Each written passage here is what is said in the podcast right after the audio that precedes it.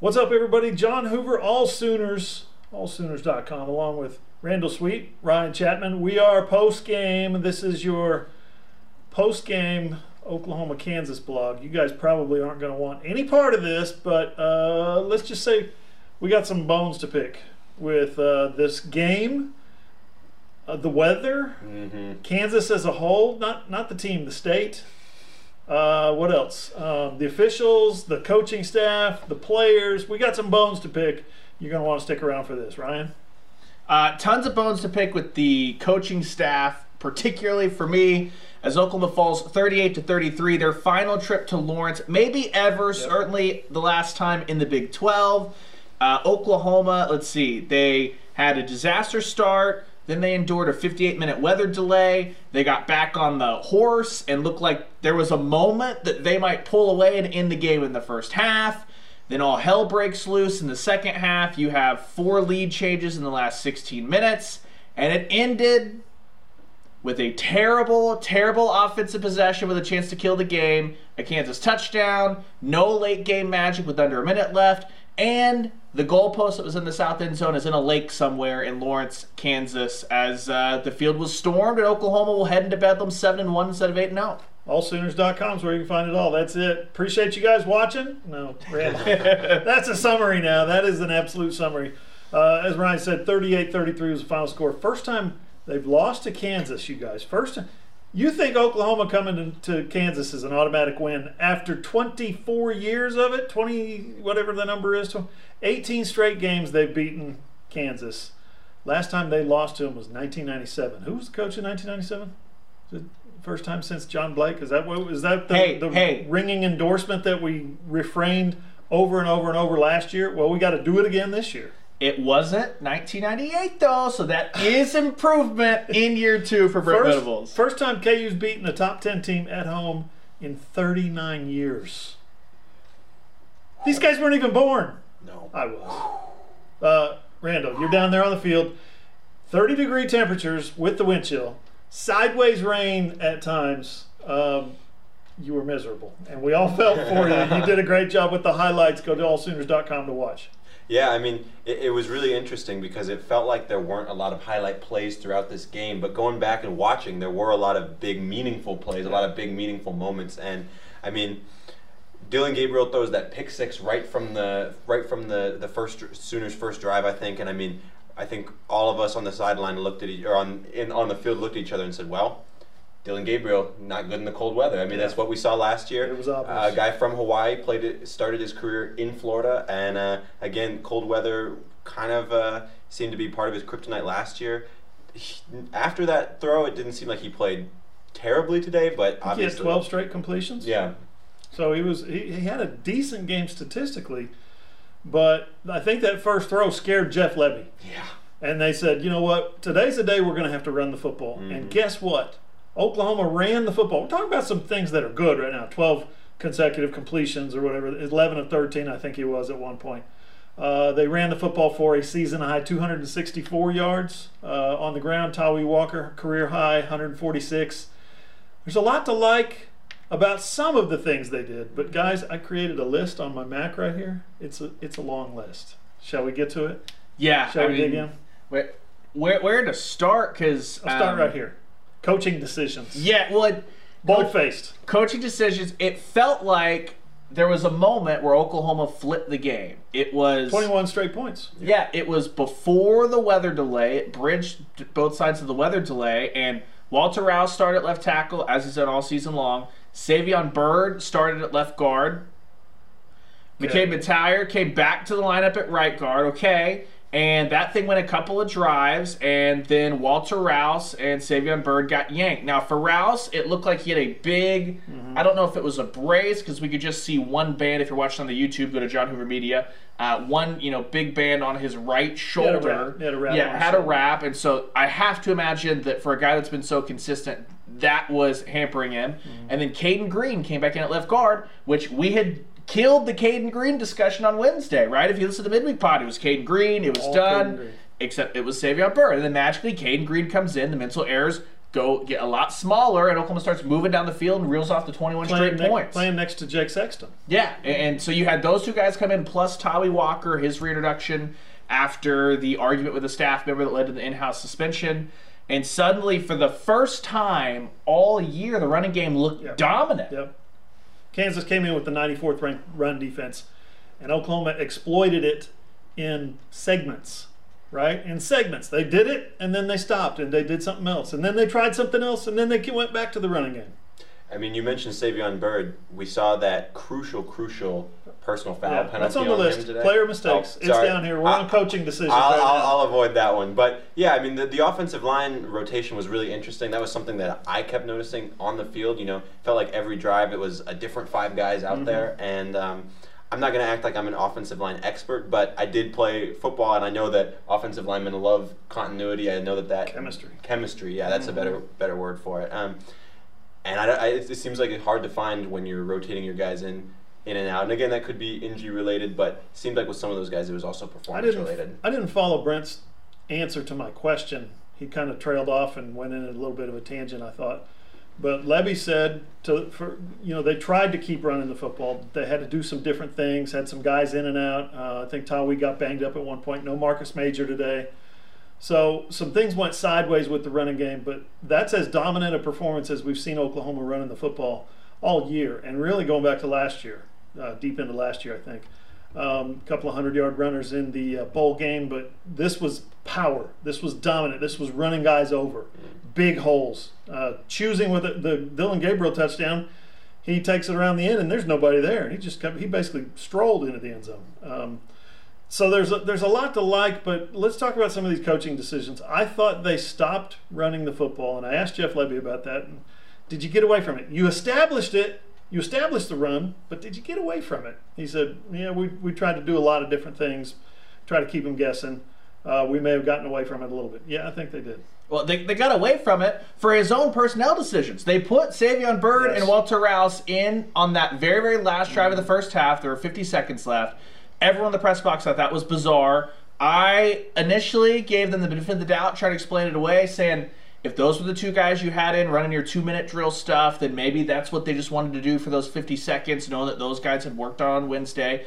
But then Oklahoma starts the second half with those guys, and suddenly the running it's not going the same place again. Kansas was selling out, and Jalil Farooq is your tailback. you, what? You, well, you here, here's how These the- are decisions that the coaching staff makes that we're all sitting here around going, what? Yeah. As the game's unfolding, we're not second guessing, we're first guessing. Yeah, it, it goes punt, punt, fumble. That's the first three drives of the second half. Savion Byrd has the massive 15-yard personal foul penalty on the on the second drive of the second half. I'm sorry, Savion Byrd. I'm done. Yep. Cayden Green, sit down. McKade Mettauer, Cayden Green, Caleb Shaffer, Cayden Green, Troy Everett. Savion Byrd doesn't need to play. He's not physical enough. He, he there are all these mental errors just not happening. So that's what happens on the first two drives. The Farooq fumble. Suddenly Oklahoma looks up and they're down. They have to throw the football again. They- It was all self-inflicted. Yeah. The, I, I think you know while we're talking about kind of play calling and you know the running, there was one drive in the second half. I I think it was later in the game, and I, I apologize. I don't remember exactly where in the game or where on the field. They were, they were in Oklahoma territory or close to the midfield. Oklahoma runs the ball twice to, I think. Uh, well, I know the second one was to Barnes, and then on third and six or third and seven, they ran a QB draw that went nowhere. And I, I It was two carries to Barnes and, and, And then- Dillon in between. Dillon on second down. Right, and, and I, that what? I just didn't really understand. I mean, three three straight plays that went right into the back of the offensive line, and then you're punting again. And that was, that was a crucial drive that Oklahoma needed to not only shave some time off the clock, but move the ball into Kansas field position. Yeah. So um, what we're referencing there might have been that three and out at the end of the game. Think because that was the sequence was Barnes, Dillon, Barnes, and you're wondering what's going on with Barnes. Where uh, why all of a sudden Jovantae Barnes, who hasn't played all season, hasn't played in a month, gets out there and he gets the two of the three most important carries of the game. right. Uh, Tawee Walker apparently got banged up. He came in for post game interviews. He sounded good. Didn't sound like he was hurt. He said he had a lower leg injury. He couldn't cut. He didn't feel like he, he could effectively put his Okay. foot to the ground and cut. So he wanted someone else to be 100%. Fine. Guess what? When was the last time pop quiz Jovantae Barnes carried the football? Yeah. Tulsa, week three. Gavin Sawchuk closed the fourth quarter against UCF a week ago. I DeMarco Murray, figure it out. It's a mystery. It's an absolute mystery. So, um, Brent Venable said he wanted to call timeout on that uh, fourth down. That was the big conversion, big uh, completion down the field. He wanted to call timeout to settle his defense. He thought he was going to allow that to, uh, to to stop the clock for, for Kansas. He said he wanted to. He's thinking about it, and then he, and then he wishes he had. If he had, he wouldn't have had uh, timeouts at the end of the game for that offensive possession that they needed, obviously. So I'm not like uh, riding on that one too But much. that was so. In the context, though, that's after the offense goes and craps down their leg when they needed one first down with 2:29 in Kansas territory to win the game. Then Kansas is marching down the field. In hindsight, yeah, you need those timeouts. If you call the timeout, the game is over if you win the fourth and sixth play. And the defensive line wasn't set. Kendall Dolby didn't know what the play call was. It was They were all over the place. they, the whole They were getting the call while Kansas was in a snap was getting ready to snap the ball. They were still mm-hmm. over here looking, getting the call. the whole side of the defense, the secondary on the OU sideline, Kani Walker, who had a stinker, had no He- clue what was had a rough- happening. rough- Kendall Dolby, who had a sneaker, had no clue what was happening, running wide open. I do not understand how you mentally, as as much as Brent Venables knows about defense, the trade-off of your defensive line isn't even set and the secondary doesn't know the play. How is that better than Kansas gets an extra minute to think about the play and draw it up? It's not in any world. They probably should have handled that differently. Another one that they should have handled differently was the personal foul penalty by Kendall Dolby, which was argued by a uh, an assistant coach, which video shows. I saw it myself just a few minutes ago. Our man Eddie Ratto showed me the video. Video shows that Brent Venables was grabbing Bill Bedenbaugh, saying, "What did you just do?" It was Bill Bedenbaugh apparently, apparently, who uh, shall we say, cursed out an official. The official said, I didn't like the language, and he threw a 15 yard penalty. Okay, so we're holding players accountable. We're holding the head coach accountable. We've got to hold the assistant coaches accountable. This wasn't like a bump in the, you know, the, the official bumps into somebody on the sideline. This was an official saying, You just said what to me? Here's 15 more, buddy. You can't do that. He may have, coaches, OU coaches may be getting away with that their entire career and it not get called guess what? You're moving to the SEC. You're leaving this conference. Those dudes have a sniper rifle trained on you for move. You make a move and they're going to pull the trigger, and that's what we saw tonight. Yeah, I mean, that that penalty really cost OU in that, That was drive. a 30-yard exchange. Yep, and, and on one play. and, and that's that's in the game's final drive. Yes. I mean, No, no, no. That that was to that last, was not the to no, last. that was that was yeah. It was it was earlier than it was before the fruit fumble. It was in between um, the second punt. That's when Kansas is able to go down the field. They cut it to twenty-one to twenty. Then OU comes back. The fruit fumble happens. Then Kansas goes and takes the lead. Um, so that was all third quarter because here was, and we put this in the live blog. This is why you got to go to the allsooners.com live blog. Here was the third quarter. This is at 2:19 p.m. Third quarter coaching staff so far. We've talked about bringing back um, Rouse and Byrd for Sexton and Green. Uh, then on special teams, before that play, Luke Elzinga, who boomed an average of 50 yards per punt last week, suddenly was asked to do a rugby kick, and Kansas gets great field position. Then um, Bean caught Kendall Dolby looking in the backfield. Sorry, it was in the fourth quarter. This is just the third Start- quarter. start of the fourth quarter. Yeah, Yeah, yeah. the then quarter. 21 20. Um, then the fumble happens. Kansas goes up. And then the next Kansas drive is when they give up 30 yards of field position. It wasn't on the last drive, the last scoring Right. drive. But again, it's the fourth quarter. It's a dogfight. We mentioned it. Score changes four times. That cannot happen. Yeah. Especially, it wasn't like this was the Oklahoma defense of the first five weeks that was shutting people out. They they were missing tackles. Jason Bean, if if he hadn't missed the tight end two times, it would have been even worse today. How many uh, up downs is Bill Bedenbaugh going to have to do for that? It, it doesn't matter. You've, Right. had, you've had how many sideline warning penalties, and, and they haven't More gotten away with it. More than we've seen ever for the Oklahoma. I'm t- again, 20 years, guys. I'll keep bringing this up. I've never seen sideline penalties like these guys get. It's it was what two sideline penalties in the first five weeks. Now Bill Bedenbaugh, Two um, warnings too. yeah. two penalties, two warnings. Yeah, and it looks like per the video, Bill, Bill costing Oklahoma an extra 15 yards. Like, look, Kendall Dolby, he did the German suplex. I don't think Kendall Dolby heard the whistle in time because the guy had just kind of stepped out of bounds. Little That's a bang bang play. It sure. sucks. You an offensive coach of all people can't get that penalty. You had offensive line crap to figure out. That's another thing. Uh, Jalil Farooq, the handoff up the middle was a what the you know what play. Um, Jalil Farooq on the edge, getting him to the corner, uh, jet sweeps and stuff like that. Speed, elusiveness, a little bit of power. But you turn and handed him off up the middle. And he took a hit from a big D lineman or heavy linebacker, jarred the ball loose. You're a wide receiver. You're used to catching catching the football, and you're used to taking hits from 180, 190, 200 pound guys, not 300 pound dudes. That's what happened. Ball came out. It was a nice hit. Great play by Kansas to separate man from ball. But uh, that's a situation where where are your running backs? Yeah. Why aren't you handing the football to the running backs or running some kind of misdirection with your quarterback, which worked great today? Yeah, I mean it.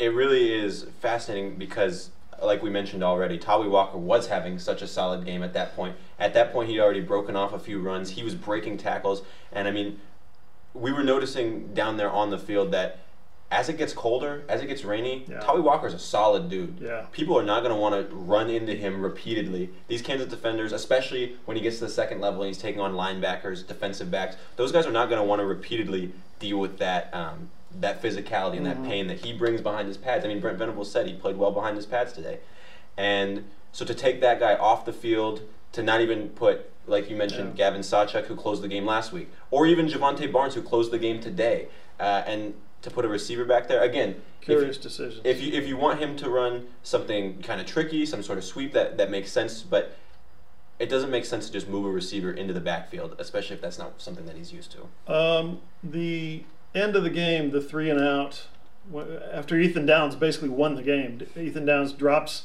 He wasn't. I don't think that was a zone blitz where he's supposed to drop in coverage, but he recognized what was going on and he stayed with that tight end. Here comes the quarterback and he just lofted it up. I'll take that. And he gets him now like ten yards on the return, like he's dragging the whole team. Mm-hmm. He won the game. Ethan Downs did. Only the offense goes into a shell, run up the middle three times. And what what did you guys think of that? Your your objective is to make them burn their timeouts. Mission accomplished, but then you kick the ball into the end zone with your pooch punter, and they go what 80 yards for a touchdown, uncontested almost against that defense. What's the point of having a fifth year starting quarterback if you can't trust him to go win you the game in that Yeah, moment? throw the football. If you can't trust him to go win you the game, I, Heisman contender, right? Yeah, I, I really don't know, truthfully, once you get into that third down play, and I think you should go into a play action or an RPO or I'd something. throw it on second. Um, I I just, I don't know what the point is of saying, There were okay, nine guys in the box on that third down. yeah, I, I mean, it, you, Sorry to cut you off. no, I just play action. Tell Dillon Gabriel if the ball's not there, you just run it. If you're not going to get it, make them use that last time. Like he should know that, right? And and I I know that we've talked about the cold weather and stuff like that. The rain was a little bit lighter toward the end. I didn't think that the balls Dillon Gabriel was throwing looked all that bad or anything. And you're just asking him to throw a at that point. I think it was third and seven. Yeah, third and seven. So you're just asking him like maximum ten yard ball. You know what I mean? And and that right there, I think is where Oklahoma is missing Andrel Anthony a ton. We we only saw Brenen Thompson on that last gas for real. Like he was out there a couple times, but Brenen Thompson asked to stretch the field on that very very final possession. There is no field stretcher. And you know what? When Jalil Farooq's in the backfield, there's sure as hell not anyone that can stretch the field. Don't let him just run go routes. Um, Angelo Anthony, though, where he was able to run those routes to the sticks, get separation, Dillon Gabriel trusted it. You didn't see any of that. I, I would have been more aggressive there. This is where Jeff Lebby gets way too cute and then way too concerned. It's like this pendulum of not even aggression, just just trying to do way too much with oh let's let's run that sweet play to Gavin Freeman again. Um, when he's just getting strung out, you saw that on the two point conversion, and then It's it a goes, terrible play. It hasn't worked in a month. Yeah, year. and then it swings all the way back to like Randall said earlier. Oh, just run to the back of the line three times and uh, ugh. So I thought Kansas did a nice job in coverage on OU's receivers. They were tight on a lot of receivers, a lot like UCF was last week. Last week UCF was covering those guys tight. Drake Stoops today led the team, four catches, 76 yards. Listen, I know they threw to him on a two-point conversion, and we'll get to the two-pointers here in a minute. But that's my play to Drake Stoops is to roll the pocket, create a little movement, get him going toward the sticks, and you hit him in stride, and he makes a little cut and gets the first down. Did that several what three times three times today of his four catches were throws of that variety. I'm working him in the corners there, uh, getting some first downs because that would have effectively ended the game.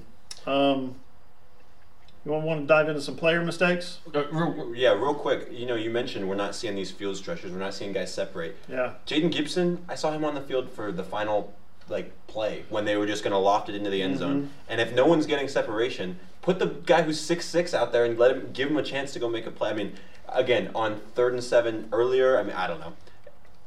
When you're down one of your main receivers to not even try Jayden Gibson, it doesn't really make sense to me. Well, and, and before the season, uh, at local media day, all the way at the start of August, I was talking with him at Jones and and asking him, hey, you've got these guys that look like speedsters, and, and you know Farooq, Andrel Anthony, Brenen Thompson. Then you got these bigger body guys and An- Anderson Gibson. Do you see him that way? And he's like, well, hold on now. If you look at the GPS data, when Gibson gets going down the field, he is really fast as well. That was what was said back in August. That has not panned out Yep. uh, as far as how they've used Jayden Gibson, at least. Not saying that he's not that guy, but we just haven't seen him use it that way. Right. Uh, the offense, I, again, that, that, that's why I wrote the, the story that's on allsooners.com. The offensive inconsistencies finally came back to bite Oklahoma. And yes, there were defensive issues. There were player mistakes, a lot on defense that we're about to dive into. Yep. But uh, for me, it was all about. I, I think the play calling's been garbage in like four of these games. Uh, that was, was what I was going to finish with was Jeff Lebby had a bad game, and he said we're standing here after a loss. So yeah, clearly I had a bad game. Uh, we sh- should have had a better game. The question is, is he a good offensive coordinator? Uh, as far as He can be. as far as orchestrating the offense like week to week last week i think you would have or last year excuse me i think you would have said sure because the running game felt like it got better and better and you saw development from eric gray all that stuff this year i think the smu play calling was atrocious i think the play calling today was awful i think the play calling against ucf was very very much too cute at Yeah. times and I thought the play calling against Cincinnati was dumb and and not really great. And and that was a group that, as we've seen more and more this year, Briggs and Corleone are awesome, and that group stinks Yeah. everywhere else. And Oklahoma put 20 points on the board. They they they come up with plays. Jeff Lebby does, or at least options for plays, where for observers of Oklahoma football, longtime observers, we, we watch the game. We're not cheering, we're not rooting, but we're watching the game, and we're we have expectations of what we think we should see from the Oklahoma offense, the Oklahoma defense, what have you. Right? There are so many plays that Jeff Lebby calls where you say to yourself, you look out on the field and you say, "What are you doing? What was that? What the you know what?" So. I want to get into these player mistakes because we've got to keep the pod moving a little bit. Um, the pick six was obvious. It was an RPO. Um, Dillon Gabriel looked up, thought he had a, a heavy box there, thought that it was time to throw it. Uh, the box was lighter than he thought it was uh, because there was coverage out there. And the, as I said earlier, the dude, he threw it to Farooq, and the dude was in Farooq's pocket, picked it off, and walked into the end zone.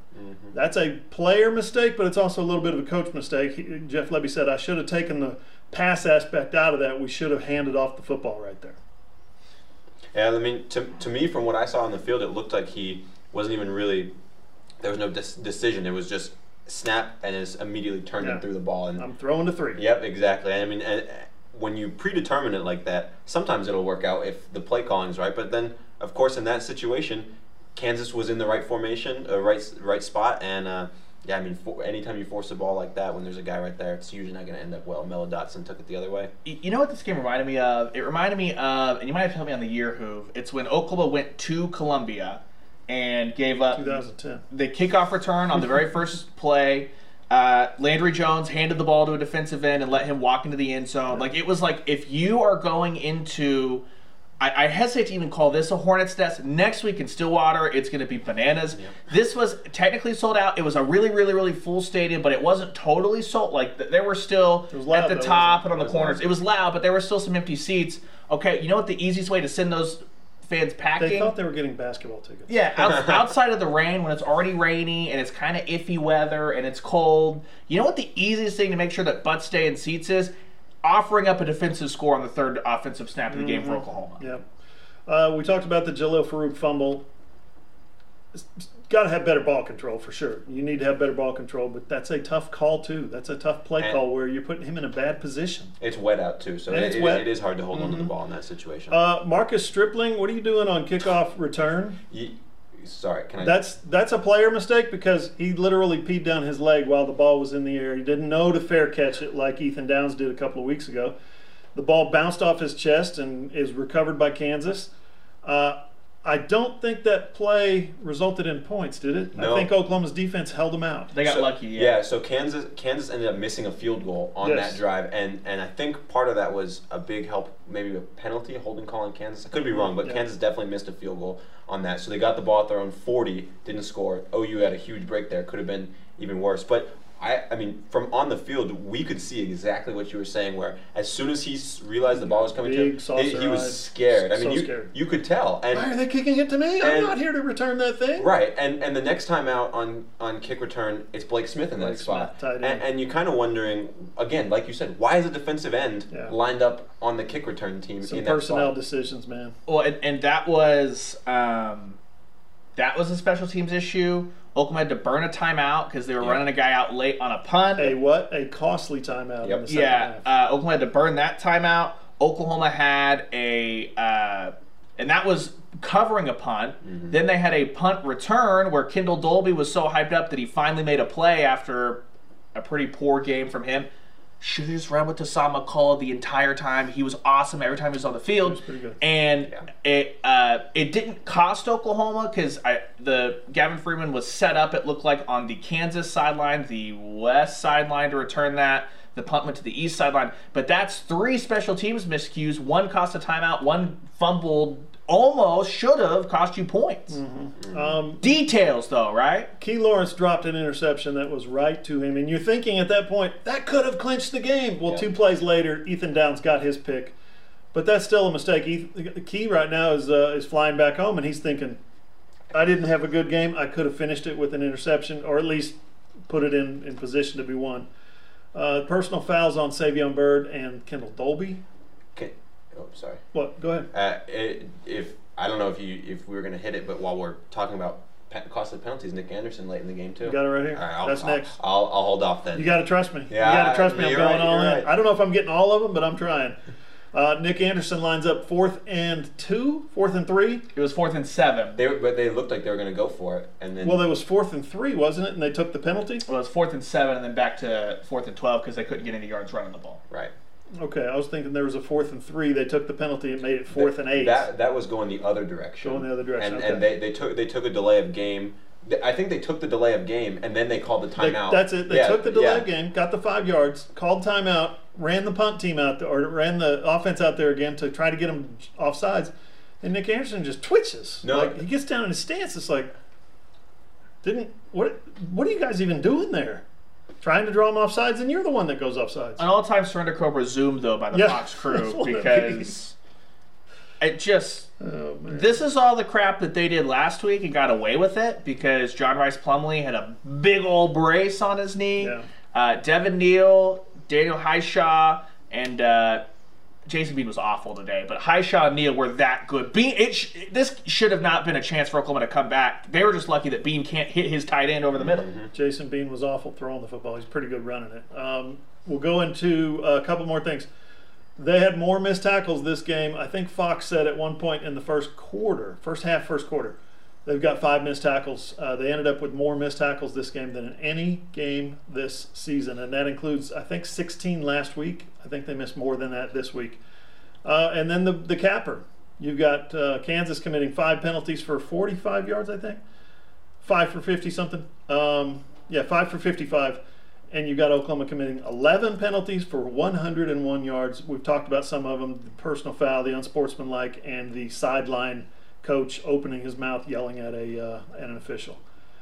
So many mistakes, and not just mistakes, but absolutely crucial ones that wiped out what was. There was a lot of good plays to like about this game. Yeah, I, I mean, you talked about Nick Anderson false start. I mean, we've talked about some of these other plays, but I mean, not not only did they kill offensive drives at times, but it put the defense in bad spots. And those broken tackles, I mean, you could tell if you if you told some, if you told, telling me that stat doesn't surprise me at all because even though I'm not keeping stats down there on the field, it seemed like every time Kansas uh, had a, an outside zone play, an outside run, Yeah. they were breaking at least one or two tackles Yep. uh, on the perimeter. you So know, many missed those- the- Safeties, both That's, that's what I was going to say. The defensive backs. It was. I mean, Billy Bowman. Uh, some of these guys that are usually pretty sure tacklers, or at least who have been this season. I mean, it's like they were whiffing on. I mean, no, obviously Neal and Hishaw are very talented backs, but it's not like OU has not seen backs of this caliber Yeah, before. for sure.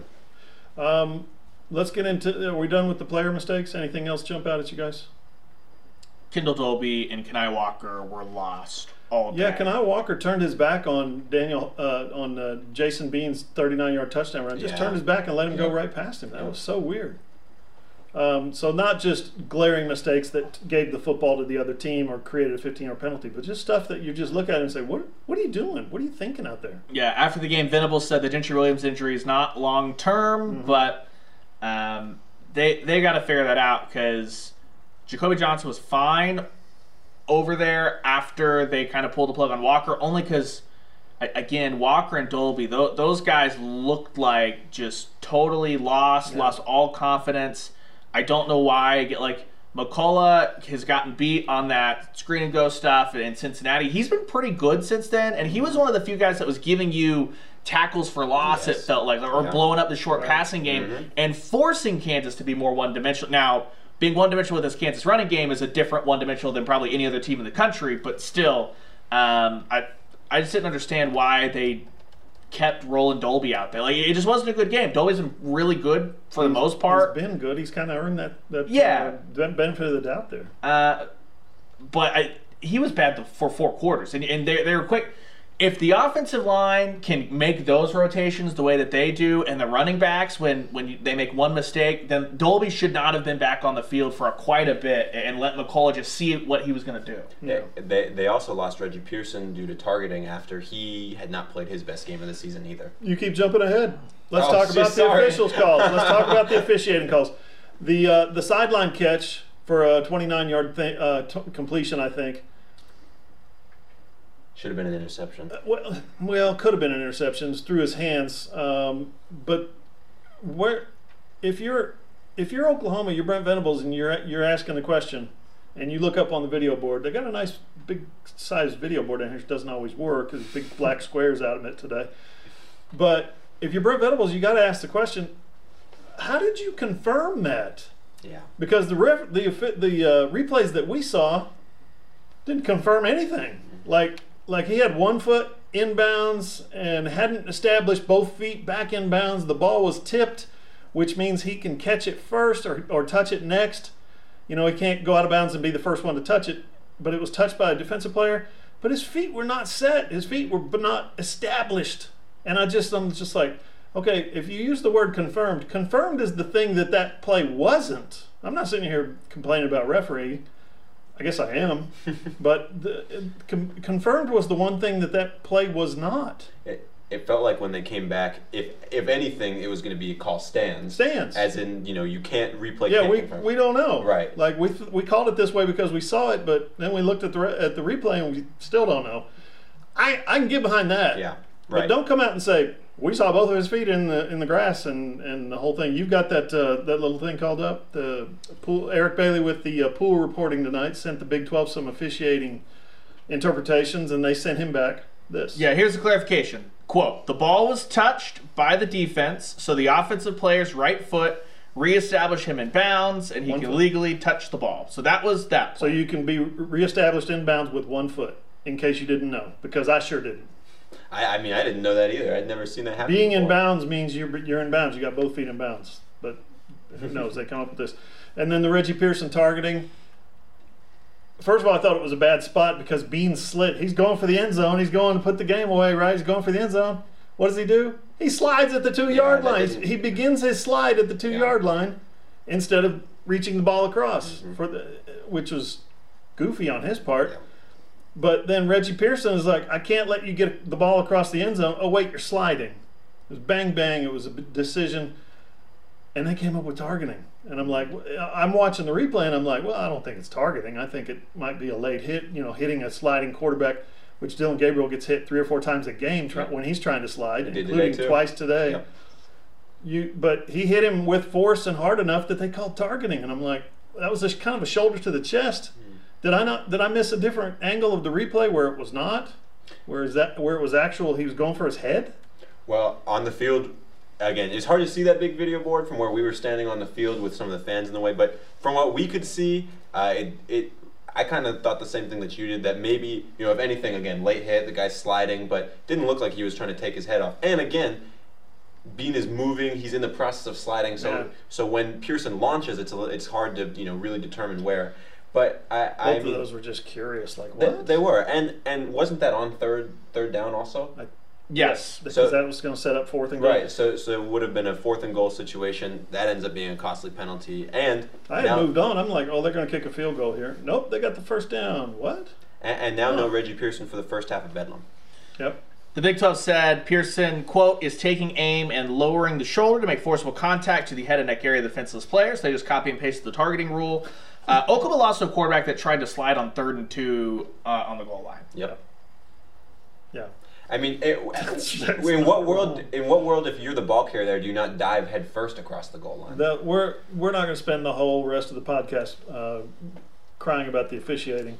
Those are the two calls that jump out. Those are the two calls that got a response from the conference. So those are the two calls we wanted to talk about.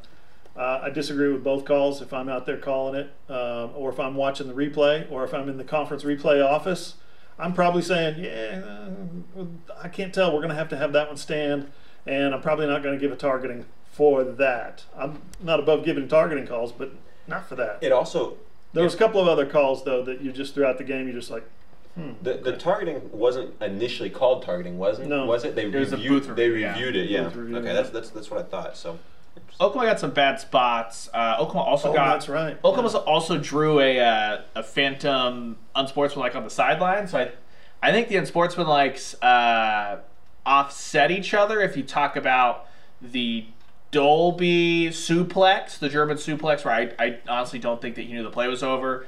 And the other one that, but the issue was Oklahoma then compounded the German suplex with uh, with the uh, sideline PI uh, unsportsmanlike, and uh, yeah, that Kansas cashed in on, on there. Like any football, you get breaks, right? Yeah. Kansas cashed in on theirs, and Oklahoma got too cute. Yeah. Um, does Jeff Lebby need to go to two point school?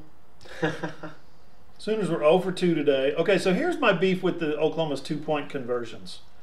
They ran the ball successfully uh, in short yardage situations, picked up what they needed to to get down to the goal line, score the touchdown, had five rushing touchdowns today, and then say, okay, we're going to throw it these last two yards for the two point. 0 for 2, uh, which is not as bad as Kansas. Kansas was 0 for 3. Uh, So just two teams combined to go 0 for 5. My point is, any of those points down the stretch could have come in handy. the college football world needs to be thankful this didn't go past double overtime to the two point shootout because everybody involved in two point conversions this week gets a big fat F. Yeah. I'm It- thankful. it was a comedy of lunacy and errors and idiocracy as far as the two point plays went. The closest one was actually uh, the the last one for each team, where Jason Bean is able to find his tight end, who I guess didn't know the football was coming when the play was drawn up for you, He's throwing it to me? And then by that time, uh, McCullough, who Yeah. oh wait, did Dasan McCullough was he in position to make a play on a passing play? Hmm, hmm.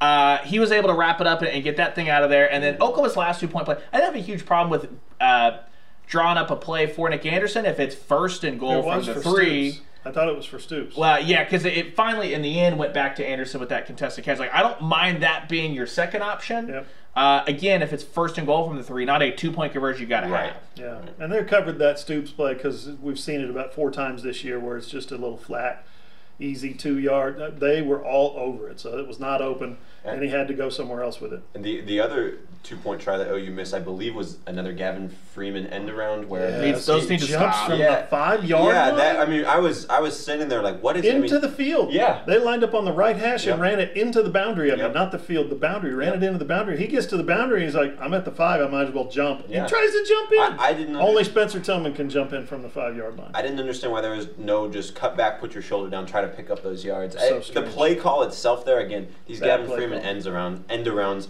to the boundary. yeah. on a two point conversion attempt. What are we doing? Gotta Ga- go. Gavin Freeman looks like he is so used to in high school being able to Yep. outrun the defender and then turn upfield. Mm-hmm. We have not seen Gavin Freeman consistently put his right foot down in the ground and cut up field and get any kind of yardage on those plays. Yeah. I asked Jeff Lebby about the looks that they got, and he's like, after the game, he said, "Well, you know, if we if we just beat defensive end and get upfield, which I, I guess I should have followed up, but Gavin Freeman hasn't done that all year long. The, the biggest Gavin Freeman two plays, punt return in game one, and the the a similar look at Texas. That's the only time he's done it. At what point, again, as a coach, you go? uh, Is, is Jeff Lebby just too stubborn? Like, is that what it is? That he's like, I think this play is going to work, and despite the fact that it's not worked once. Uh, and in a moment when we need it, just roll it out there again. I, I do not understand the thought process that is happening on the offensive side of the football right now at Oklahoma. Well, um, something that you might want to try to um, comprehend when it comes to fourth, when it comes to uh, thought process and play calls, is the fourth down play. Okay, in the first quarter, fourth and three at the twenty-yard line, instead of a field goal, you roll, you you send Dillon Gabriel on a on a keeper. He gets taken down. No first down, no points. You could have used a field goal there. Now here's the deal: if I'm the coach, if I'm Brent Venables out there, you know what I'm doing? The exact same thing. I don't have any confidence that Zach Schmit is going to roll out in these conditions: wet, windy, cold. I was watching him before the game. He tried a 51 yarder. It barely crossed the goal line. I mean, it landed about a yard into the end zone. He just didn't have it today.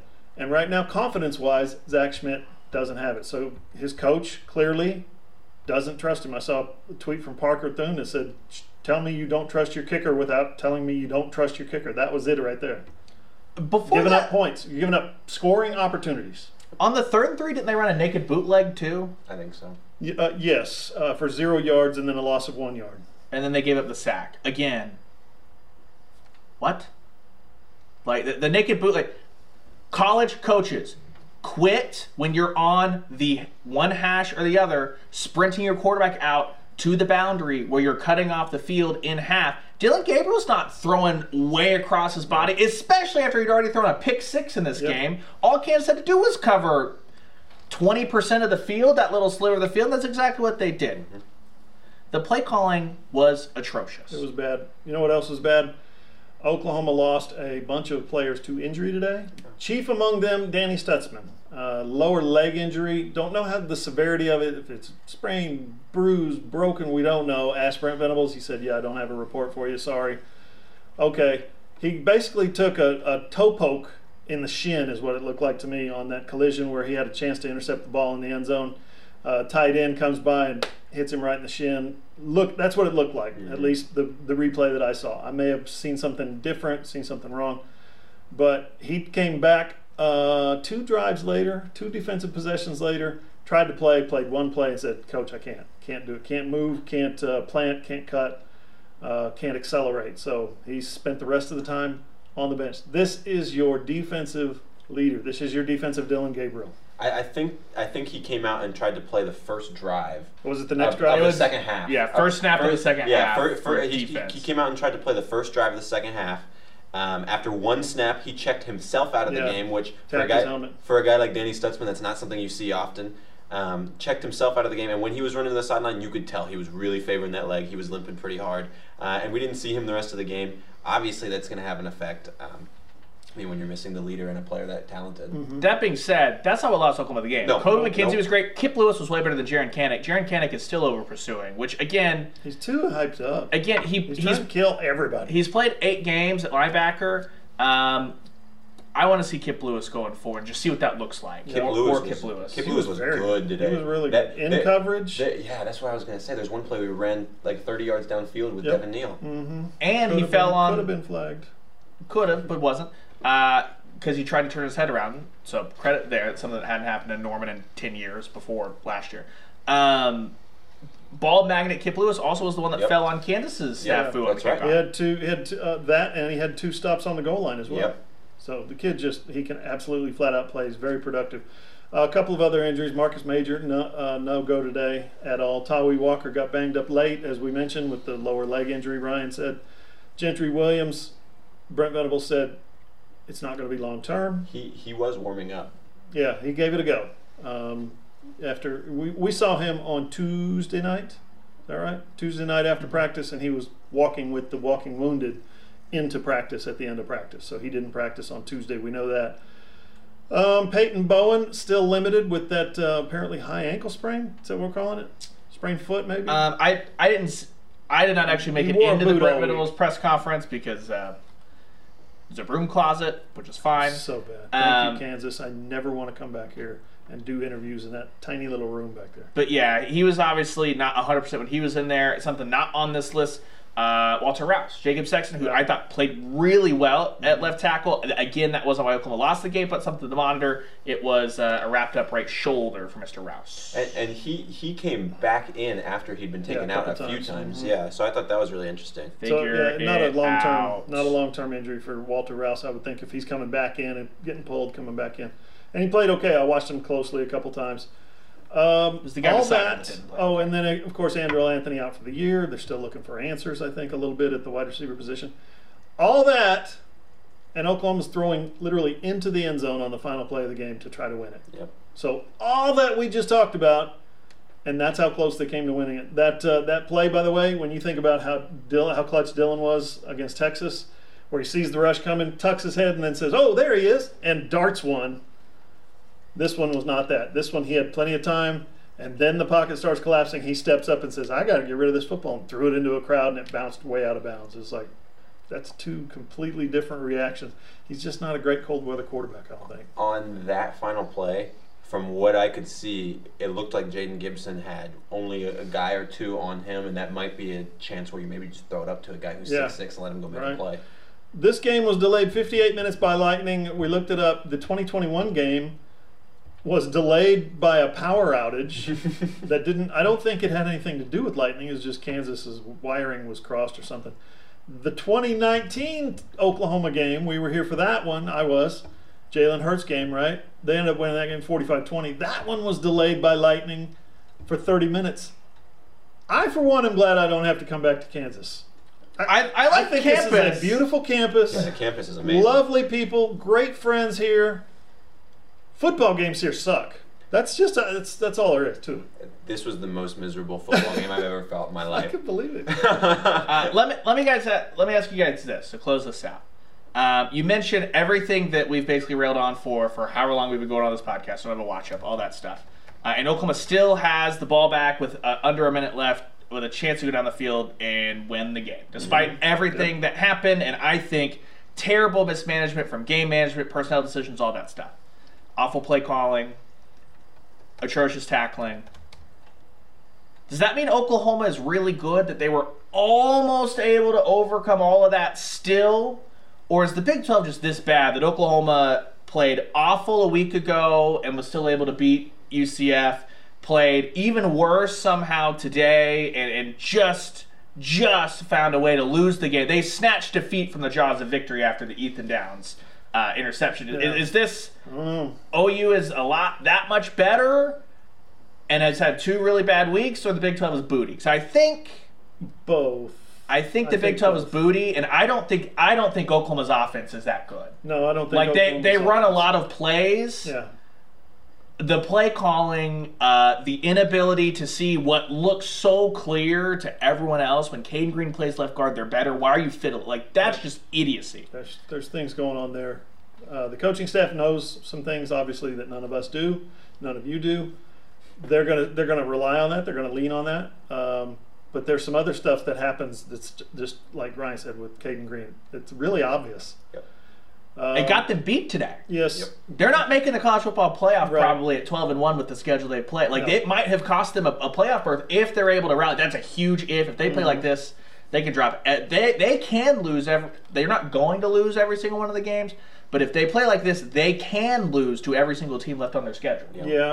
Um, so o, OU plays. They're going to wrap up the uh, the Bedlam series next week in Stillwater. Uh, we don't know the kickoff time, right? We find out tomorrow. Uh, yeah, nothing yet. I would imagine uh, after Oklahoma State and Cincinnati get done, I don't think you have to worry about it being big noon, but it still could be an 11 a.m. kick after today. Yeah, that's a possibility. 11 a.m. in Stillwater uh, because there's some night games that other networks have already picked up, so it's going to be hard to squeeze a night game in, into that one. I think Oklahoma would rather play OSU at 11 a.m. Um, but we'll see. Uh, right now, the Cowboys are leading Cincinnati as they're going into halftime. Cincinnati has the football, but uh, Oklahoma State is up 10 to seven. So keep an eye on that one. We'll know the score obviously by the time this podcast ends. Uh, sorry, by the time you listen to this podcast, we'll know the score. And I mean, we keep mentioning all these mistakes and all these, you know, personnel decisions. Oklahoma's going to have to get that cleaned up before next Saturday because Oh, yeah. Oklahoma State has their team humming. And on offense, they've been really, really good recently. Ollie Gordon is probably going to be a lot harder for OU defenders to tackle than Devin Neal and Daniel Hishaw. So if the defensive performance looks like it did today, uh, next week could be a long, long day. Yep. You guys want to wrap it up? Let's do it. Anything else? All right. Appreciate y'all listening as always. What is it? Uh, Eight thirty. We're in Lawrence, Kansas. We are all going to drive back to Oklahoma through the rain, through the night, uh, and we got guys already writing stuff for tomorrow's website. It's going to be posted 6 a.m. Check it out, allsooners.com. All of our stuff out there today. It was a huge day for all Sooners. Oklahoma had a commitment today. We didn't even mention it. That's right, yeah. Uh, Reggie Powers, a safety in the 2024 class, um, formerly a Michigan State commit, four-star recruit, good get for the Sooners to kind of make uh all that was bad about today a little better. A little bit better. Yeah, they got a commitment. Defensive back, right? Yeah, Yeah, yeah. He's supposed, supposedly a pretty good player. I haven't seen a lot of tape on him yet. Hey, Ohio product. yeah. So uh, it comes from that uh, Ohio steel belt, rust belt, Stoops kind of toughness Yeah, that's what I was going to ask. Just ask Drake right? Stoops. Yeah, ask Drake Stoops. Maybe ask Bob first, and then we'll ask Drake later. Drake's from Norman, No, I know. right? well, well, because in a Born pre- in Norman. in a presser earlier, uh, I think it was before they played That's right, Cincinnati. yeah. He was like, "Well, my family's from Youngstown." yeah, had like 40 people at the game in Cincinnati. I just appreciated Drake Stoops assuming that we didn't know that his Right. family's from Young. That's, Right. that's what I was That making the joke funny. about too. Yeah. Uh, just in case you guys didn't know. Hey, thanks for listening. We'll be back uh, Wednesday, right, with the All Sooners podcast. Yeah. This was episode. Let me see if I can find the number. Seventeen. Two seventeen. Yes, so two seventeen. That is correct. Sorry, I uh, I botched that. I had one job, and that was to read this thing without screwing it up. Uh, anyway, we'll be back on uh, Wednesday with All Sooners podcast, episode two eighteen. Uh, you can find that one and all of our shows on Apple, Google, Spotify, Podbean, iHeart, or anywhere you get your podcasts. Don't forget, if you have an Amazon enabled device, just say Alexa, play the All Sooners podcast. Uh, and of course, it's on our website, allsooners.com. Click on the player right there on the website and listen on your phone, your tablet, or your computer. And on YouTube, you'll find my YouTube channel, John Hoover Media. That's where you can find all of our shows, including this one, that one, last week's. We're blowing up, folks. Appreciate you guys listening. For Ryan Chapman, for Randall Sweet, I'm John Hoover. See you guys.